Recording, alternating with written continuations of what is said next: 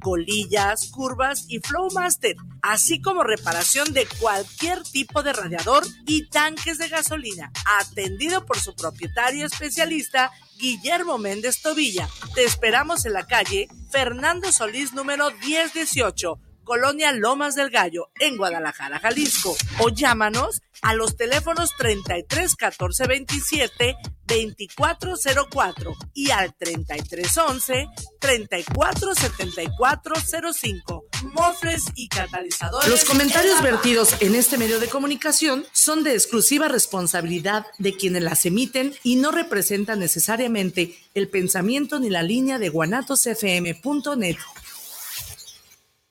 Semillas JS presenta su programa Luz y Suelo, en donde hablaremos de temas relacionados con el campo y la ciudad. Comenzamos. Buenas tardes, tengan todos ustedes. El día de hoy vamos a presentar lo que es el cultivo de la jonjolí. Y pues este, antes de iniciar este programa, quiero mandar un saludo a todos los que cumplen años y están festejando en compañía de sus seres queridos. Un saludo y un abrazo para ustedes y toda su familia. Eh, el día de hoy tenemos este el, el cultivo de la jonjolí. Es un cultivo pues, realmente importante dentro de nuestra de nuestra agricultura. Es una de las de las uh, leguminosas, de las oleaginosas, perdón, de las oleaginosas que, que forman parte del, del equipo. Este, la jonjolí, es un cultivo muy antiguo, eh, se conoce desde los siglos antes de, desde dos siglos antes de, de, Cristo, de nuestra era. Estamos hablando de cuatro más de cuatro mil años, según los registros que se encuentran, y es prácticamente originario de África Central, de África Central principalmente. Este cultivo pues es milenario y pues eh, tenía ya en los países con entre, entre el río Éufrates y el Tigris. También últimamente se ha propagado en China y en, en China y en, en, Japón. Entonces, este, tenemos que, pues esta, esta, esta planta es importante y sobre todo para eh, nuestra agricultura. El nombre científico es Sesamum indicum y pues este vamos a tener este, una, una guía para este, eh, sembrarlo. Eh, tenemos que, eh, obviamente como todos los cultivos requieren de, de, de suelos, de suelo para su cultivo, a diferencia de algunas hortalizas que también ya se cultivan en agua o en hidroponía. Sin embargo, esta planta no, no es fácil de, eh, producirla en este, de este sistema y sobre todo pues que son cultivos, cultivos este, muy rústicos y es uno de los que eh, el CIMIT ha traído como, como un cultivo alternativo para las zonas donde hay poca agua, puesto que es muy tolerante a la, a la sequía. El, el suelo obviamente debe ser de buena textura, entre franco arenoso y franco arcilloso. Son los suelos francos los que requiere principalmente para que tengan absorción de agua este, y al mismo tiempo también tengan capacidad de retener humedad. El pH es de 6 a 7, requiere de, un pH neutro, queriendo la neutralidad, suelos profundos de 30 centímetros por lo menos de, profundidad y obviamente pues buen, buen drenaje, buen drenaje y el suelo franco, eso es lo que garantiza eh, este, este, esta situación. Para la selección de, eh, este terreno y la preparación pues, se hace de la siguiente manera, obviamente se puede hacer eh, con, con, animales, con tiros, pero pues ya a estas alturas no hay mucho agricultura de este tipo y más bien toda está más tecnificada y eso hace que tengamos nosotros una, una, el uso de la maquinaria agrícola y pues este eh, debe de ser prácticamente arado, un arado, una profundidad de 25 a 30 centímetros para este, remover lo que viene siendo esa capa, esa capa de, suelo. Eh, también les había comentado que también puede hacer con, tracción animal, en donde también se hace el paso de, de arado Eh, sin embargo, la profundidad, pues obviamente es menor eh, que la del tractor, porque es obvio que, que, eh, es más, menos la fuerza que tienen. sobre todo los animales para hacerlo. Y obviamente tenemos entre 15 y 22 centímetros de profundidad con, cuando son de tiro animal.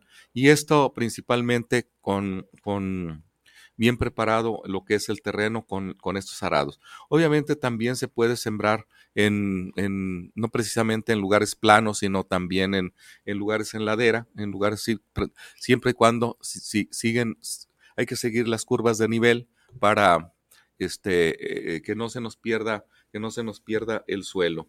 Eh, eso es una característica. Además de, de pasarle el, el, arado, hay que también pasar la rastra para mullir y para desmoronar, desbaratar todo lo que viene siendo los terrones que hay y dejar una cama bien preparada para lo que es la siembra. La siembra puede realizarse a mano, eh, con, eh, eh, a mano, con yunta de bueyes, con tiro de caballos o con o maquinaria, garantizando que la profundidad de la semilla, pues obviamente va eh, muy pequeño, va desde un centímetro y medio hasta dos centímetros de profundidad, porque la semilla es demasiado pequeña.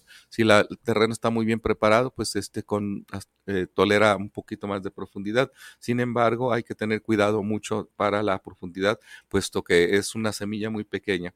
En algunos lugares se siembra de humedad, solo que aquí se, debe depositar el fondo del surco para obtener la germinación. Cuando se siembra de humedad hay que enterrarla un poquito más, 5 centímetros aproximadamente, este, buscando la humedad que hay en el suelo para que ésta logre germinar. La cantidad de semilla que se tiene que, que utilizar, pues bueno, pues este hay que, hay que señalar que son de 4 a 7 libras. Eh,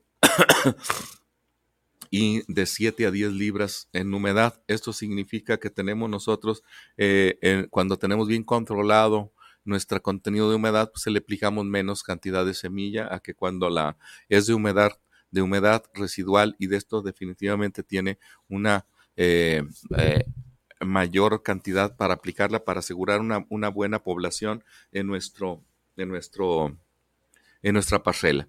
Hay varias formas para varios métodos de siembra.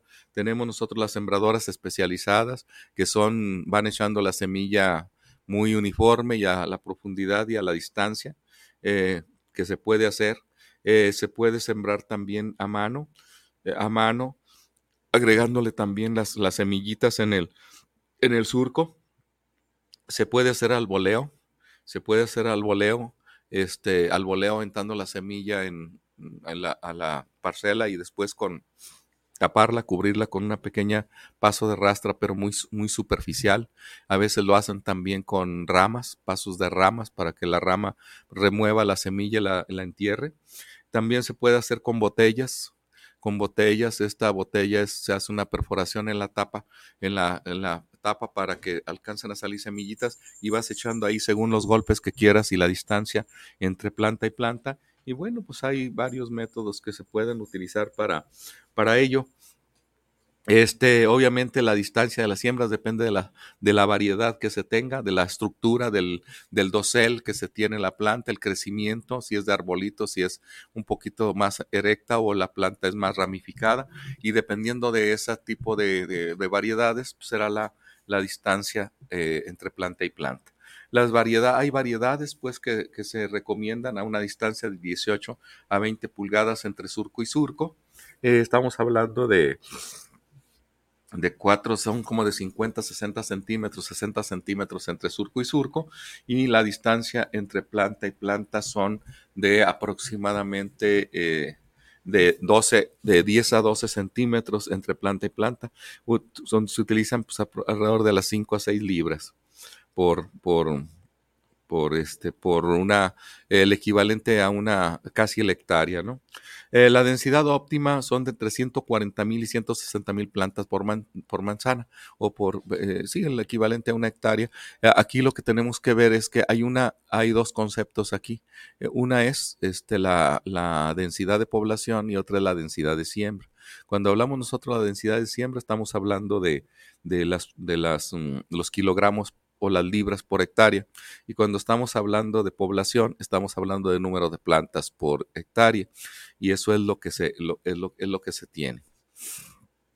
Y aquí tenemos nosotros un promedio de plantas por metro lineal de, de 12 a 13 plantas, las que se requieren para hacer la, la, eh, eh, la siembra. Y si ustedes sacan este, ya la proporción en, de 12 a 13 plantas por metro lineal y ya sacando el número de surcos de a 60 centímetros entre surco y surco, pues sacan ustedes el total de surcos que hay, en, que hay por hectárea y sacan el número de plantas que van a tener, contemplando también el porcentaje de germinación para tener una población más precisa.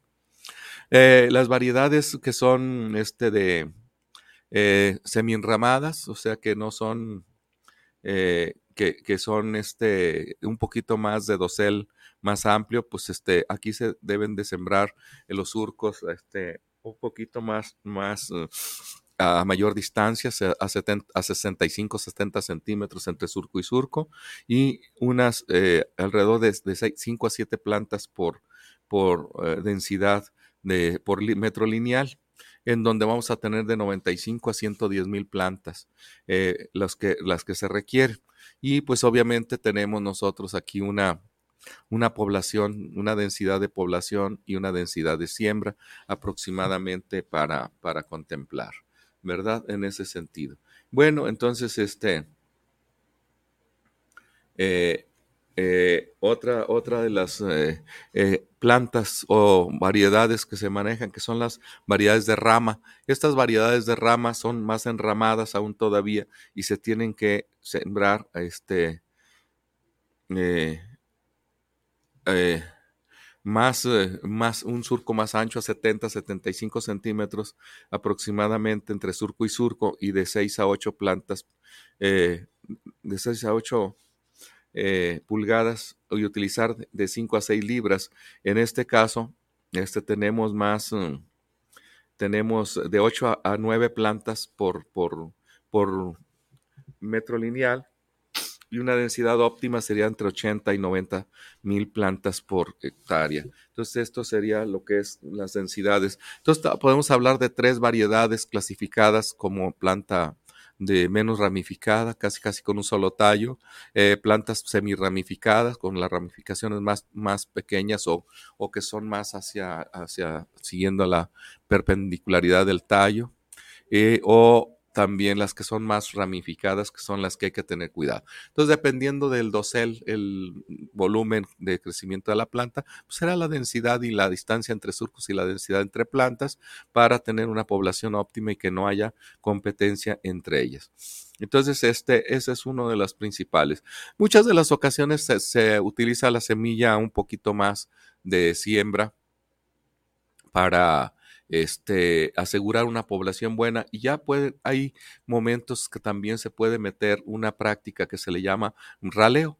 Esta plan, este, este método o estos momentos de raleo es cuando las plantas alcanzan entre cuatro, eh, unos, eh, unos ocho, este, eh, unos 8, unos 10 a 15 centímetros o 15 a 20 centímetros de la planta o bien cuando el cultivo tenga, tenga entre 10 y 18 días de germinado, con el objetivo de seleccionar las mejores plantas eh, para, que, eh, para aprovechar la luz, el nutriente y todo eso. Entonces, ahí eso se le llama aclareo o también eh, se le llama raleo. Eso es con el fin de dejar una densidad óptima, principalmente cuando se le echa una dosis mayor, contemplando que este, no, se, no se iba a tener una población adecuada y generalmente le echan más semilla. Entonces, cuando viene el aclareo, el raleo debe hacerse oportunamente porque los raleos, los raleos tardíos causan perjuicio como este, como plantas que se vuelven susceptibles a la camen, porque una vez que tú le quitas el,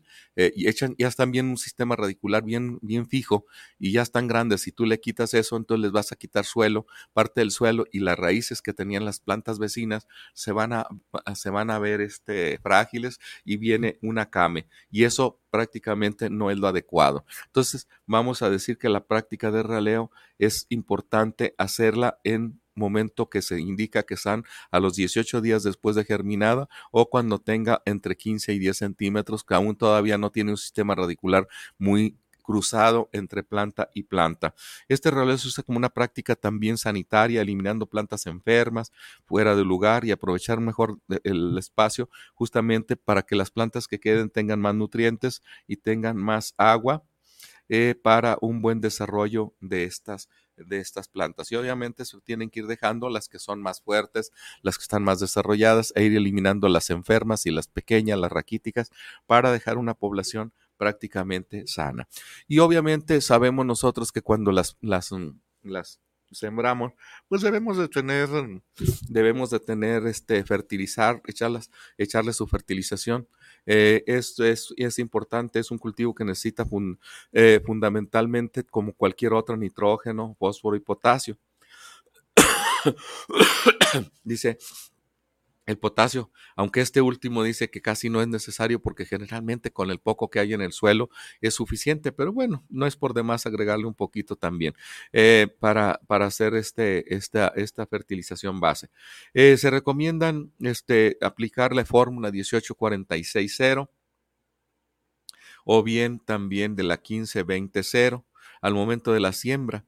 Y esto es importante agregar este, esta, esta fertilización, esta fertilización porque es importante eh, que haya un desarrollo eh, para este eh, normal de las plantas y sobre todo si ya están bien aclareaditas, y ya están bien, este, pues ya es, es, es, bueno que esté ya, ya arregladito, ¿no? En el caso de la, eh, variedades de ajonjolí, cómo se clasifican por su duración, también aparte de la, de la ramificación, dice en relación a la ramificación eh, de las plantas y la fertilización, pues hay que tener en cuenta también que son las eh, variedades precoces que son entre los 75 y 90 días la cosecha, las intermedias entre 90 y 110 días y este y, la, las tardías de 110 a 130 días este, son las que, las que se tienen. Eh, eh, más o menos contempladas de acuerdo a, su ciclo biológico. Eh, y esto, pues obviamente el la fertilización no requiere de mucho fertilizante, o sea que son, son, es un cultivo noble, es un cultivo este, que responde además también, ya lo señalamos, a las condiciones no tan de tanta humedad, es un cultivo alternativo para en estos tiempos que vienen de, de poca de poca lluvia y de poca agua. Bueno, se puede contemplar. Sin embargo, es un cultivo, es un cultivo que no, no por ello deja de ser este, deja de ser importante, no por ello deja de ser necesario. Tenemos nosotros que las eh, eh, se vienen también las plagas, las plagas eh, de suelo, hay que tener cuidado con ellas.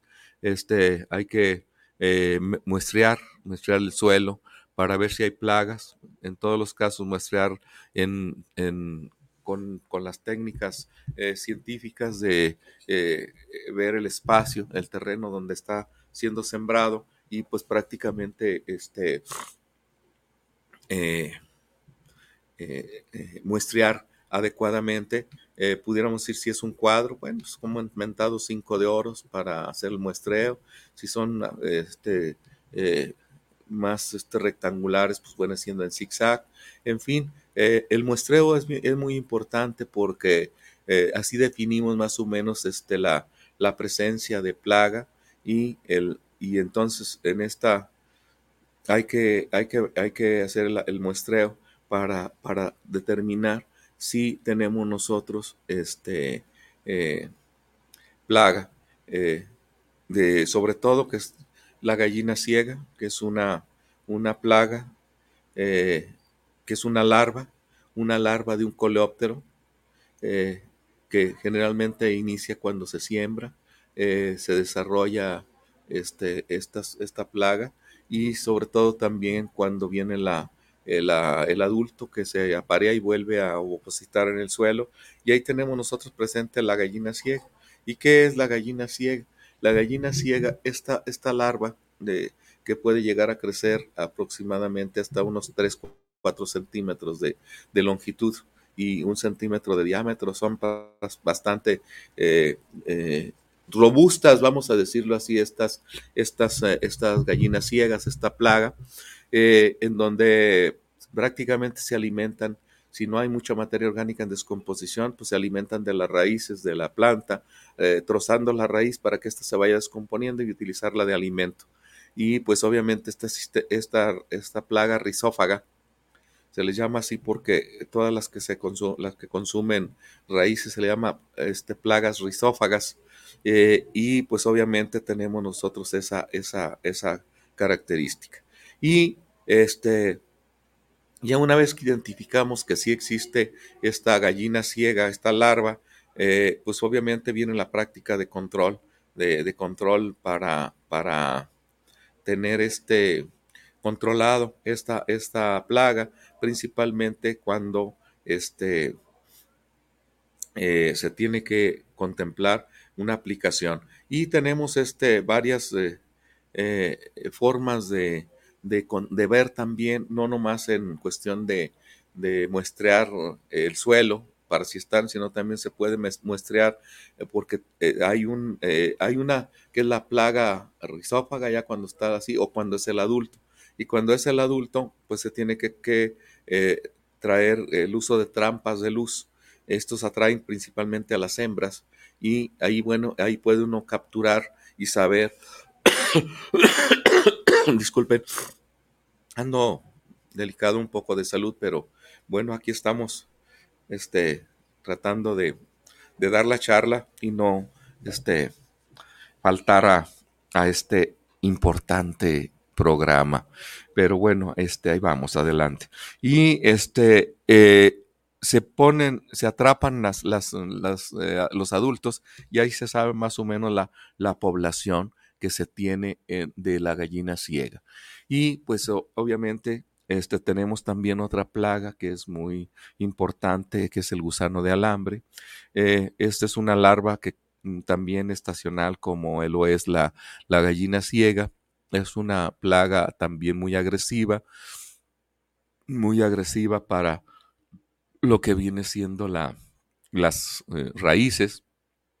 Hace la misma eh, daño, este, daña la raíz, eh, la descompone y, la, y se la traga. Y pues obviamente al tragar la raíz, pues deja la planta con muy poca raicilla o incluso sin raíz y esta pues prácticamente muere el hacer eso esa, esa, ese control, ese, más bien ese daño.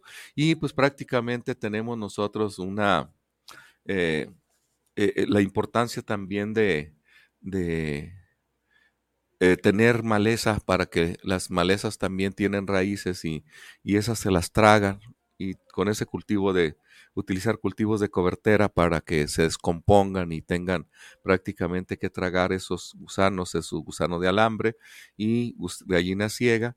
Y también se puede utilizar control químico, eh, productos químicos para la aplicación al suelo, o también se puede hacer un, control biológico que es a través de bacillus, de bacillus thuringiensis, en donde esta, este hongo pues eh, se adhiere al cuerpo del animal y lo, lo mata, lo momifica. Entonces es, es, es importante eh, hacer este tipo de, de, de, de cuidado para, para, lo que viene siendo la, la plaga. Eh, se tiene también el, daño, este, los gusanos cortadores, que generalmente es el agrotis, es, y Espodóptera. esos dos géneros son los que, los que también atacan la, el agrotis, que, bueno, las atacan el follaje y actúan del cortadores conocidos también como, eh, eh, como de hábito de crecimiento, de hábito de alimenticio nocturno. Esta, esta plaga ataca eh, de noche. eh, el día no ve uno la plaga y en, nada más ve uno el daño, pero la plaga la, es, necesitaría uno ir, por la noche y va, uno a encontrar este, va uno a encontrar ahí la plaga haciendo los cortes, o sea, son cortadores, se les llama porque trozan lo que viene siendo la, las hojas. Y esto, como decíamos, pues es solamente de noche, se dejan caer y en el día, en la noche, en el día están en el suelo, este, ahí durmiendo, este, eh, descansando para atacar por las noches. Obviamente, este, el daño se puede apreciar porque están cortadas las hojas. Y obviamente estas eh, hay que tener este, también eh, en cuenta que se pueden aplicar productos sistémicos para que la planta también tenga el insecticida y los, los, los controlen, los controlen prácticamente, ¿verdad? Otros enemigos también que se tienen en el caso de las son las hormigas. Las hormigas, pues obviamente viven por colonias y son varias reinas fértiles encargadas de reproducirse y se reproducen a lo grande, ¿verdad? Estas hormigas este, se comportan en los cultivos como plagas. Eh, en este caso son obviamente eh, eh, acaban rápidamente en una noche, hacen mucho desastre, pues sabemos nosotros que una cuadrilla o, como le pudiéramos llamar, colonia, una colonia es más adecuado, así se manejan este eh, su nombre más genérico para nombrar las colonias. Entonces, una colonia de hormiga puede acabar con un árbol en una noche. Entonces, si nosotros nos vamos al cultivo, pues puede no acabar con hectáreas, pero sí eh, una noche puede acabar con 10, mm, 12 metros cuadrados del cultivo y así sucesivamente, pues acaban con, la, con el cultivo en su totalidad cuando se tienen este tipo de plaga. Y obviamente, pues hay que eh, tener en cuenta que Desde, desde el principio, desde el inicio, la semilla debe ser tratada para que ya lleve el, el, veneno, el tóxico, para que la planta no, para que la hormiga u otra plaga no la, no la consuma. Y además que tenga también este eh, producto eh, eh, también al suelo para que eh, o en el torno de la planta para que la hormiga no, no vaya a atacar. O también el control de estas en, en, de, sus, de sus guaridas, de sus hoyos, seguir, porque ahí se ve los caminitos por donde va. Este va dejando la huella, va dejando algunos eh, eh, pedazos y trozos del, del ajonjolí y se puede llegar hasta donde está su, su, su nido, ¿verdad? Entonces es eso, esto es la cosa, con permiso. Este, eh, y también hay otras, hay otra, otra plaga que es la diabrótica, pero la diabrótica tiene doble, doble daño. Es cuando está en estado larvario, ataca la raíz y cuando está en estado adulto ataca a los a las, a, las hojas, e incluso hasta las cápsulas en maduración. Entonces, definitivamente esta plaga también debe de tenerse cuidado para su control. Eh, su control, este, hay que eh, tener en cuenta la identificación de estas, de estas, eh, de estas, de esta diabrótica. Hay varias especies, no nomás hay una. Ahí está la diabrótica balteada, balteada cuerpo amarillo con bandas transversales verdes en las alas hay diabrótica virudula, cuerpo verde con manchas rosadas en las alas, y la diabrótica vianularis, cuerpo amarillo con cuatro anillos negros y azules en, la, en las alas. Entonces, como pueden ver, hay una, una diversidad de, de estas, de estas, uh, de la diabrótica. Y esa también hay que tener en cuenta como plaga de suelo, como plaga de follaje, controlando esta, esta, esta así. Obviamente, ¿qué daños causan eso? Pues cuando los gusanos son larvas, se comportan como plaga de suelo, ya lo habíamos comentado, y actúan como cortadores de la base del tallo en las plántulas y combinadores del sistema radicular primario. El daño más severo lo produce en el estado adulto, alimentándose del follaje, flores, yemas, cápsulas tiernas, llegando a causar un 90% del daño foliar y muerte de la planta si su transmisión, si se transmiten enfermedades como son las virosis. O sea que aparte de que hacen el daño, todavía llevan en su aparato bucal lo que viene siendo la, eh, las enfermedades. Entonces hay que tener mucho cuidado con, con las, eh, con las, las plagas, ¿verdad?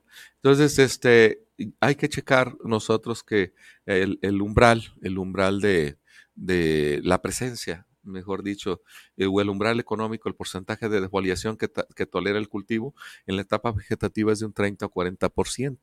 Eh, en la etapa de floración y llenado de las vainas un 15%. Entonces, como pueden ver, el umbral económico es bastante, pues, benévolo, porque si decimos de 30 40% de pérdida diaria foliar, aún así todavía no hay pérdida, bueno, pues estamos hablando de que eh, hay que tener todos cuidado para evitar eso, ese, ese daño y en 15% en vaina llenado, que también es significativo este, este umbral económico. Para medir el daño, se deben tomar en cuenta eh, pues, los recuentos que se realizan en la, en la, al realizar las estaciones entre, en cada área del cultivo. Cada estación debe de estar este, eh, eh, más o menos este, equidistantes para tener una representatividad. Revisar las plantas de las últimas cada de las seis hojas de la planta para ver su estado, si hay plaga o no hay plaga, y cuantificar el daño que se está causando en el área foliar y utilizar el porcentaje de defoliación para el manejo de, para el manejo de plagas. Entonces, son, es importante este que se tiene. Bueno, pues es interesante esta, esta, este manejo en donde dice alternativas para evitar daños eh, en la, en las, eh, por, por, las plagas principalmente. Eh, en el caso de, de, la, de, las plagas de suelo, pues una buena preparación de, de terreno, de suelo, tiene mucho que ver para exponer las plagas al exterior. Sabemos nosotros que también hay muchos depredadores, como son las aves. No sé si han fijado que anda uno preparando el terreno y andan ahí este, una gran diversidad de, pájaros, aves que se tragan, están tragando todo lo, eh, los, los, um, los gusanitos que andan ahí en exposición y los que no se los tragan pueden morir por, por exposición al sol o por exposición a, lo, a la temperatura, en fin. Y eso hay que tener este, ese cuidado.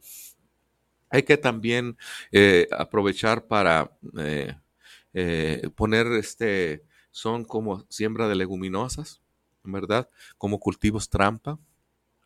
Se puede poner barreras vivas alrededor del cultivo, como son sorgo y maíz, también para que las palomillas o los adultos se vayan más, prefieren más al maíz que al, que al maíz y sorgo que al, este, el ajonjoli, y eso se le llama cultivos trampa para que se vayan a, esas, a este cultivo y nos dejen a nuestro cultivo en paz.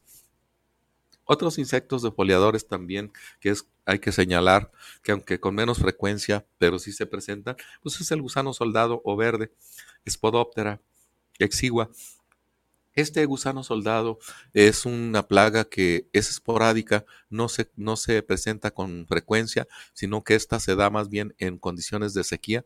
Cuando hay sequías prolongadas es muy común que aparezca este soldado y como su nombre lo dice, soldado, se le llama así porque ataca, va, van atacando todos en, en, frente, como frente sin dejar nada. O sea, no se va y ataca unas partes aquí y otras partes allá, como suele suceder con alguna otra plaga. No estaba haciendo así de enfrente, va atacando todo y dejando pelón prácticamente todo. Eh, también predomina el gusano rayado, que es espedo, eh, Spodoptera eh, de la misma género del gusano soldado, pero que es Spodoptera sunia. El gusano cogollero, que es Spodoptera frugíperda, eh, eh que es el, gusano cogollero del maíz, es el mismo, es el mismo, y se le llama cogollero justamente porque anda en el cogollo del maíz, pero también ataca a lo que viene siendo el, el, el ajonjolí, el gusano falso medidor, Trichoplusia, ni este falso medidor se le llama falso medidor porque es el que camina así como eh, va caminando y haciendo esto. Y es como si fuera midiendo la, midiendo la, la, superficie, ¿no? De ahí su nombre, el gusano falso medidor. El gusano bellotero, Heliocorber verpa, sea, que también es, es, un gusano que es del, del, la bellota del algodón, pero que también ataca a lo que viene siendo el, el ajonjolí. Y pues tenemos también el gusano peludo, Stigmene eh, eh, acrea, Es otra, otro también que, es muy común también encontrarlo, aunque son en poblaciones mucho más, más bajas, no como con, en poblaciones tan grandes como son las otras plagas que se señalaron al principio, pero que como quiera que sea, este, ahí las tenemos este, presentes. Eh, bueno, este, eh, vamos a continuar en un momento más de lo que viene siendo el ajonjolí. Vamos a un corte y regresamos.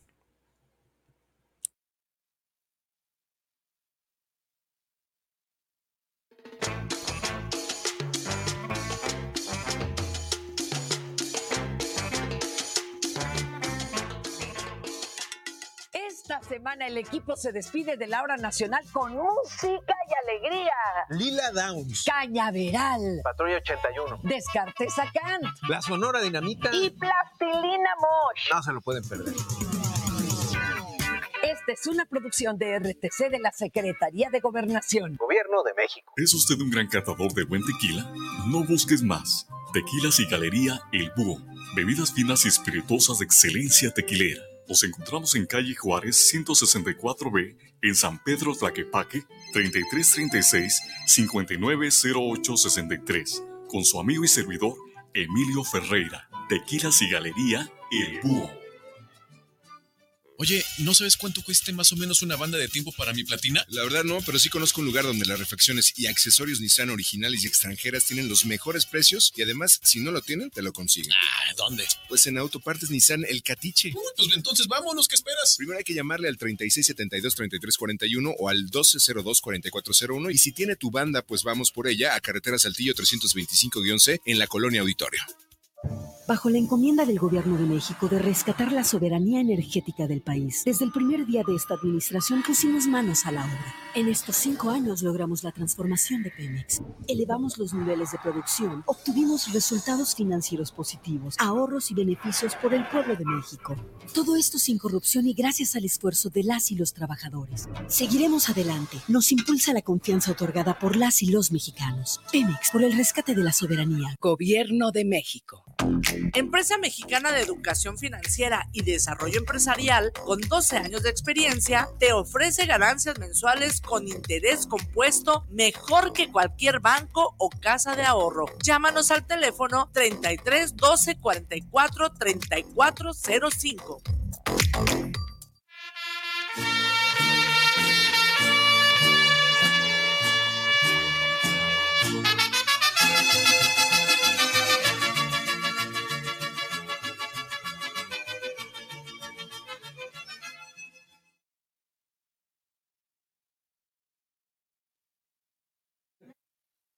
Sí. bueno, bueno, este, aquí estábamos eh, viendo lo que es el, té que me prepararon para mi, para mi tos, muy, muy sabroso té de limón. Ah, con miel de agave. Qué rico. Me cae muy bien. Este, bueno, e, estamos viendo lo que son las plagas y pues obviamente hay que tener cuidado pero también este, hay controles para ello y no precisamente químicos. Dice, hay insectos depredadores que, que o parasitoides de manera natural y vamos a hablar de ellos. Entonces, para, para los, gusanos defoliadores, como Spodoptera, el, el insecto que controla eh, el depredador son avispas. Estas avispas que se llama tricograma fasciantum, esta, esta avispa ovoposita en las larvas y las mata, las, se alimenta de ellas mismas y las mata. La, está también la trichoplusia, que es este, e, este, tenemos nosotros que es una, una, plaga. También son las, son, eh, las, las, avispas, tricograma, pero minutum, no es, la, es otra especie. Y esta obviamente son este, también que, que, que controlan con, a través de los huevecillos y enemigos naturales que controlan larvas. Eh, los que controlan larvas, este, tenemos nosotros acá las, las avispitas que son apánteles y, chelonus, que son, esas tragan larvas, o mosquitas este, techinidae, que es una díptera o como mosca, que también traga larvas. y pues es importante para lo que viene siendo la heliotis, que son los gusanos eh, eloteros, eh, o que es también el gusano, también tenemos la tricograma y pues obviamente este, es importante señalar estas otras. Control natural de plagas, este, eh, tenemos también que es, es importante manejar eh, los, los, justamente los enemigos naturales para evitar que tengamos que aplicar tanto químico. Estos, ah, estos eh, animales eh, que son eh, control natural o enemigos naturales se agrupan en tres categorías. O sea, los depredadores. ¿Cuáles son los depredadores? Pues son los organismos que buscan, capturan y devoran a sus presas que son las presas mucho más pequeñas. Se necesitan varias presas para complementar su desarrollo. En general, tanto adultos como inmaduros son carnívoros, entre ellos se temen. Dice, en este caso que son las avispas, hormigas, arañas, escarabajos y algunos pájaros. Y luego vienen los parasitoides. Los primeros son depredadores que se tragan directo.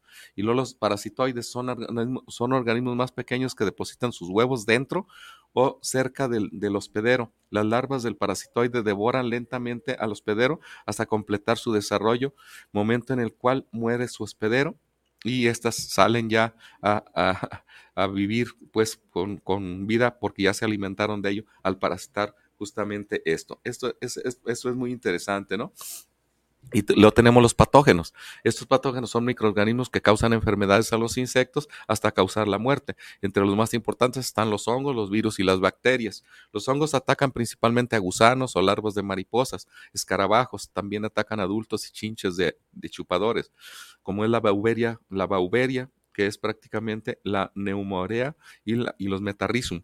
Estos son prácticamente hongos que se utilizan para eh, contrarrestar los uh, insectos, a las larvas principalmente. Entonces es, interesante. Los virus, pues los virus dice la larva, la, larva que, que, ingiere el virus B, BPN para enfermarse. Luego la, larva pierde el apetito y se muere lentamente hasta perder, este, hasta morirse por inanición porque se le quita el apetito y no come y muere.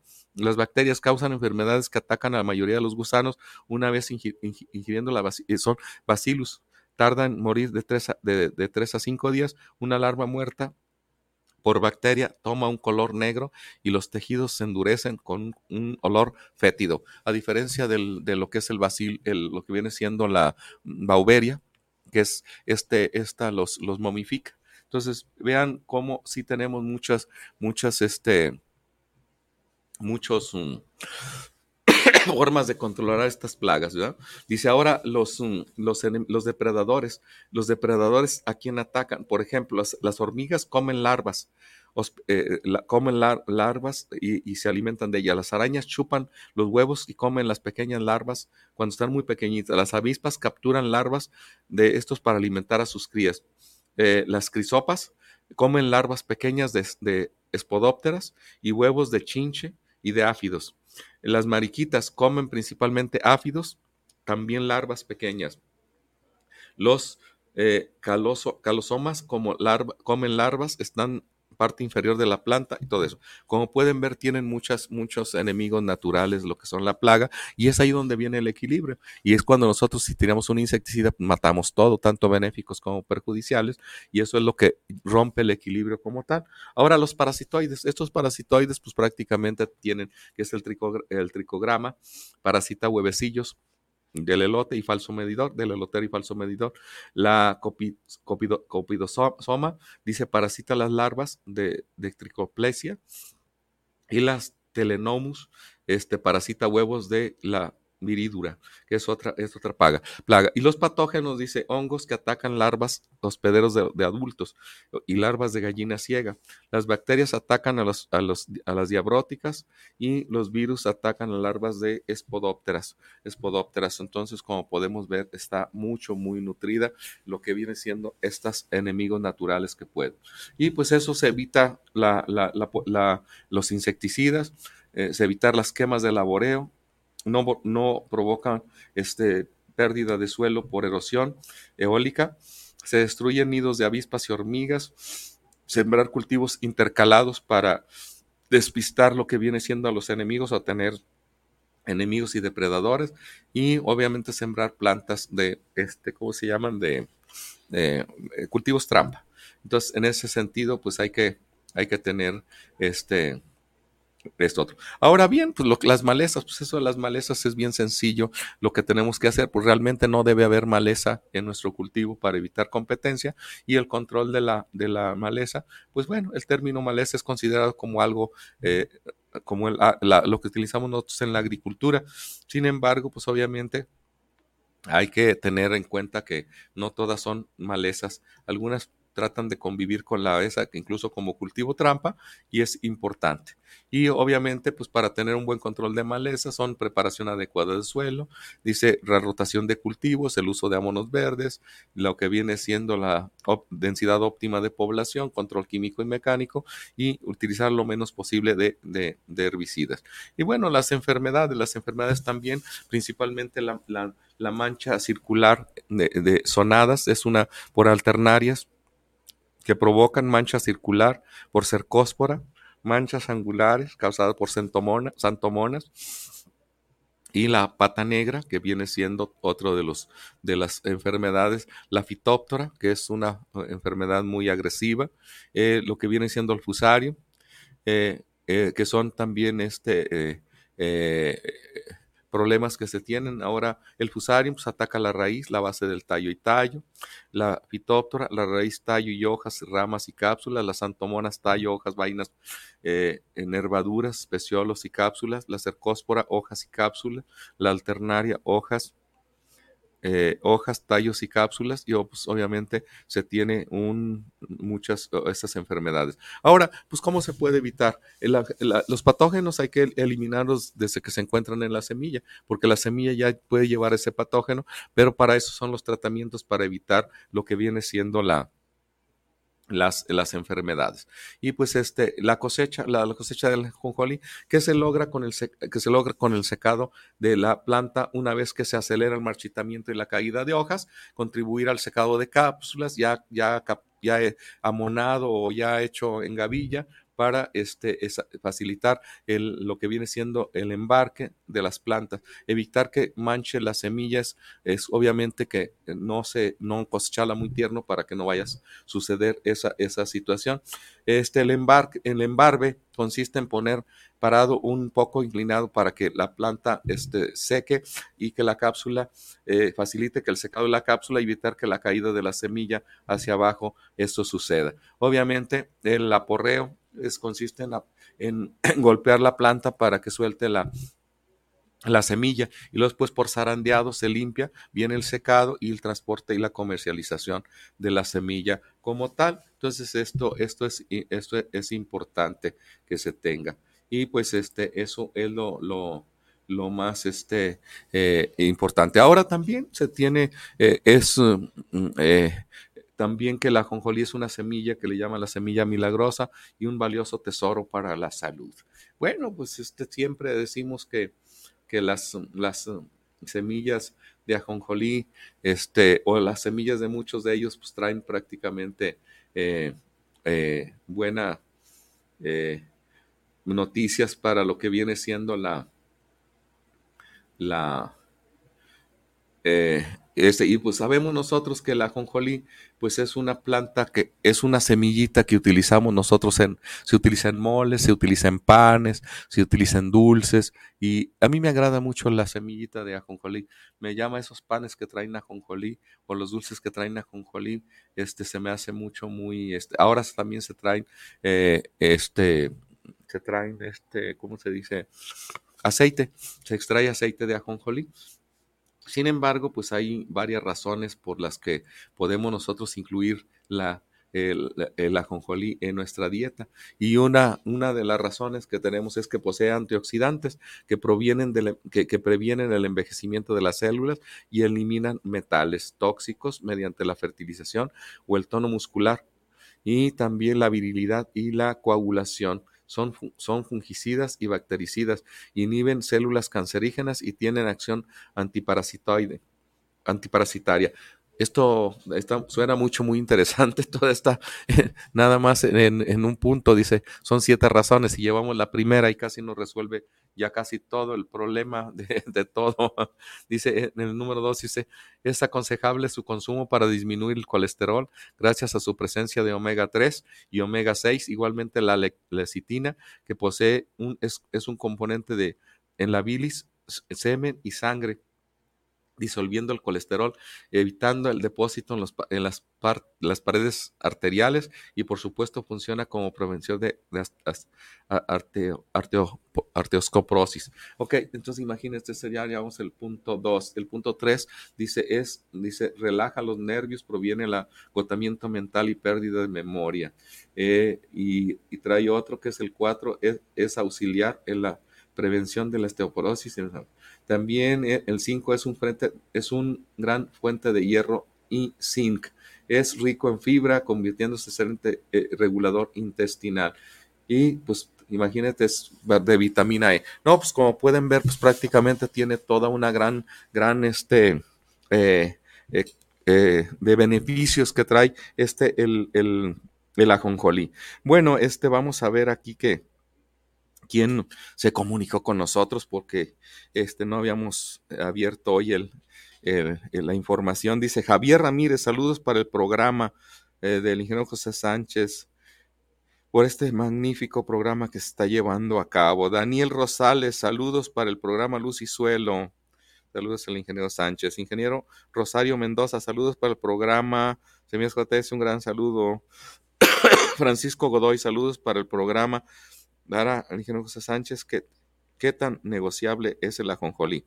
Bueno, ¿qué tan negociable? No, pues es, es, un cultivo prácticamente que es alternativo y es redituable. Es este por su, por su calidad este, de consumo y todo eso, prácticamente es un, es un cultivo que podemos ponerlo como alternativa incluso en los lugares donde no se ha sembrado y que se siembra otro cultivo y sobre todo en las, áreas- en las zonas donde la precipitación no es muy, no es muy alta, pues entonces es, es, este, es viable. Nada más que así como todos nuestros cultivos en México, este, tenemos que eh, buscar primero casi la comercialización antes de que sembrarlo, porque si tenemos nosotros la siembra, este, si tenemos nosotros la, la siembra y no tenemos nosotros el mercado, pues obviamente se nos, se nos, este, se nos complica la comercialización y se nos complica esta situación. Entonces, si es, si es negociable, es redituable y se puede, se puede tener ganancia.